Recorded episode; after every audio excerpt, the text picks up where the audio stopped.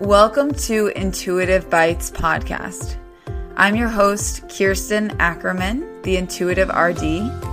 I'm a non diet registered dietitian and intuitive eating coach. My mission is to help women recover from diet culture and heal their relationship to food and body. Follow along as I speak with leading professionals in the field and explore concepts of intuitive eating health at every size, and body liberation. Hey guys, welcome to episode 144 of Intuitive Bites. Today I have a quick episode for you on taste hunger, which may be something you've never heard of before, but it might make a lot of sense to you. So I'm excited to just kind of detail this a little bit for you today.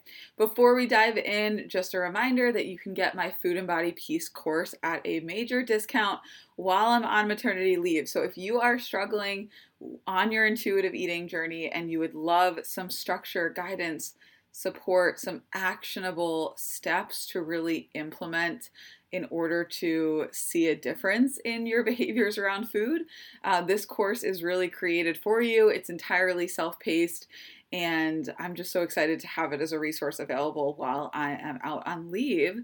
Um, so, again, it is majorly discounted while I'm on my leave. So, you can go over to the link in my bio on Instagram at the intuitive underscore RD to get access to that now. All right, so let's talk about this idea of taste hunger. So, we all know what physical hunger is, right? The growling in your, in your stomach, um, maybe getting to the point of being irritable or just, you know, fixating on food, maybe getting a headache or having trouble focusing. Um, yeah, these are all things that really from day one, working with clients or again in the food and body peace course, I'm really going through to help folks reconnect to that physical hunger. Um, but there's also a thing called taste hunger, which is not rooted in physical needs, but rather it's more of a satisfaction need. Um, and this is something that, you know, satisfaction is something that our culture generally does not give a lot of validity to, does not um, really embrace. And that is a major reason why so many people are feeling out of control around food. So embrace re-embracing that satisfaction or embracing it for the first time is one of the key components to finding peace with food. But taste hunger. Okay, so basically the perfect example of this is after a delicious filling dinner and you're scouring the cabinets looking for something sweet, wanting some chocolate or some ice cream or something like that. Um, and so often the clients I work with really demonize this behavior and they're like, I'm not even hungry. I must be like emotionally eating or something. There's something wrong with me. Um, and I want to validate for you today that there is nothing wrong with you. And actually, this is a very normal human behavior. Um, and I talk about it with my clients as kind of like completing the palate, right? Our body wants um, wants to kind of have all the flavors, you know, the savory and the sweet, the salty, all the things. Um, so wanting that sweetness at the end of the meal is totally normal and is really potentially going to be that missing piece to satisfaction if you have been trying to fight it.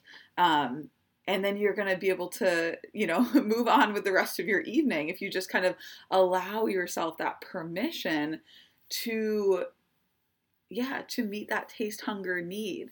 Um, and it's such a shift when you get out of that guilt and shame place, right? If you're kind of approaching it as like, what's wrong with me? I'm not even hungry. This is emotional eating. Like, something's wrong with me. Versus being like, oh, my body just wants something sweet to kind of cap off the meal. Perfect. That's amazing. And then you have it and you enjoy it and you move on. Um, so, this is your sign to embrace taste hunger and not demonize this behavior. Um, and I'm really curious how you will feel if you kind of approach it from this lens. Taste hunger is valid, satisfaction is a key component to making peace with food. Um, so I really hope you take this and and run with it. All right, I told you guys this was a quick episode. Just wanted to pop in and talk about this idea a little bit with you guys today. Um, I'm going to leave it off here. And just a reminder, as always, that if you've been listening to the podcast and getting a lot out of it, if this has been really supporting you on your journey, if you could take just a minute or two to leave a rating or review over on iTunes, that helps the podcast get out to more people. And especially as I'm out on my maternity leave, um, it's getting more people aware of me, aware of the podcast, uh, which is going to be so supportive for me when I come back and have to basically rebuild um, my my coaching clients and all the things. Um, definitely stay tuned as well if you've been listening to all these episodes or following me on Instagram while I've been out um, and you're interested in working with me. I definitely am going to have opportunities for that as soon as I return, which will be the plan is for sometime in March. Um, you'll you'll get updates from me in real time um, as I kind of make more decisions there. All right, guys. I hope you have a great week, and I'll talk to you more soon.